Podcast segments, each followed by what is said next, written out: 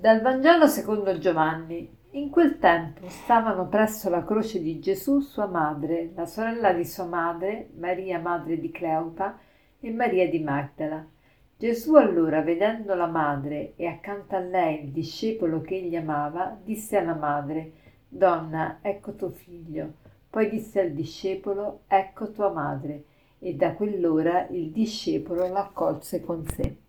Ieri era la festa dell'esaltazione della croce e oggi non è un caso se la Chiesa ci fa meditare su Maria ai piedi della croce. Maria partecipa alla passione di Gesù, anzi si può dire che per una madre non c'è sofferenza più grande che vedere soffrire e morire il proprio figlio. ogni madre preferirebbe morire al posto del figlio. Il Vangelo che abbiamo appena letto ci parla degli ultimi momenti della vita di Gesù, proprio siamo agli sgoccioli. E Gesù, nonostante in preda a dolori lancinanti, non pensa a se stesso, ma che esempio! Non pensa a se stesso, ma pensa a Maria, pensa a Giovanni, pensa a noi, pensa all'umanità.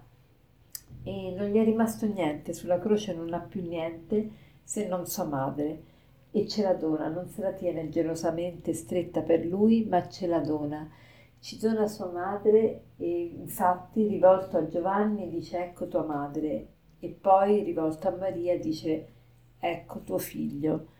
E, e quindi Maria in quel momento diventa la mamma di tutti noi e pensate, la mamma anche degli assassini, degli omicidi di, di suo figlio, perché? Perché Maria in quel momento è chiamata a essere la madre di tutti quanti, compresi quelli che stanno ammazzando suo figlio. Ma che cosa grande, che amore grande chiede Gesù a Maria. Amare i propri nemici, amare coloro che stanno odiando e mettendo in croce suo figlio. E Gesù in questo modo ci dice, ci dà una un'indicazione precisa di come vivere il lutto. Chi di noi non ha perso qualche persona cara? Tutti abbiamo perso qualcuno e, e la tentazione è quella di rinchiuderci nel nostro dolore, nel piangere, nel piangerci addosso, nel lamentarci, nel, nel sentirci giustificati a non interessarci di niente perché stiamo soffrendo.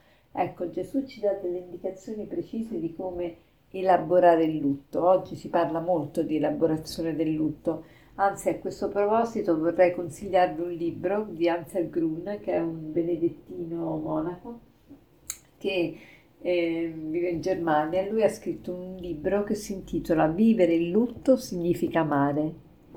E, e Gesù ci dice proprio questo.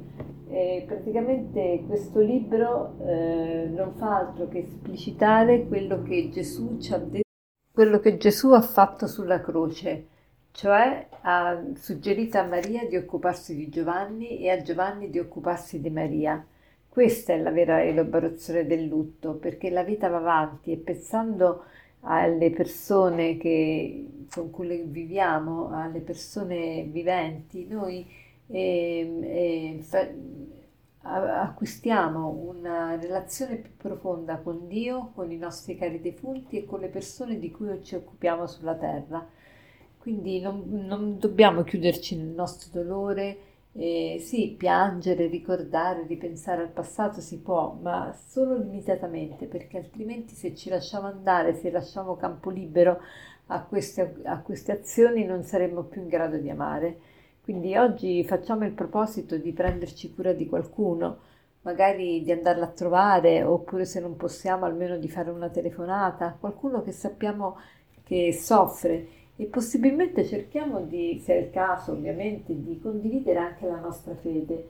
Molte persone hanno paura della morte, hanno paura di morire e, e sapere che c'è, che abbiamo una mamma che, che, sta con noi, che non ci abbandonerà, soprattutto nel momento della morte. Maria è con noi, la invochiamo sempre nell'Ave Maria, prega per noi peccatori adesso e nell'ora della nostra morte. Quindi oggi diciamo l'Ave Maria con più fervore, soprattutto ripetiamo due volte quando arriviamo al punto prega per noi peccatori adesso e nell'ora della nostra morte. Così eh, saremo tranquilli che Maria è con noi perché Maria è presso la croce e presso ogni croce e presso quindi ogni crocifisso. Maria sarà il nostro capezzale. Non dobbiamo aver paura di niente, non dobbiamo aver paura della morte. E, e per concludere vorrei citarvi eh, questa mm, eh, frase di Sant'Agostino che dice così. Eh, non si perdono mai coloro che amiamo perché possiamo amarli in colui che non si può perdere. Non si perdono mai coloro che amiamo perché possiamo amarli in colui che non si può perdere. Buona giornata.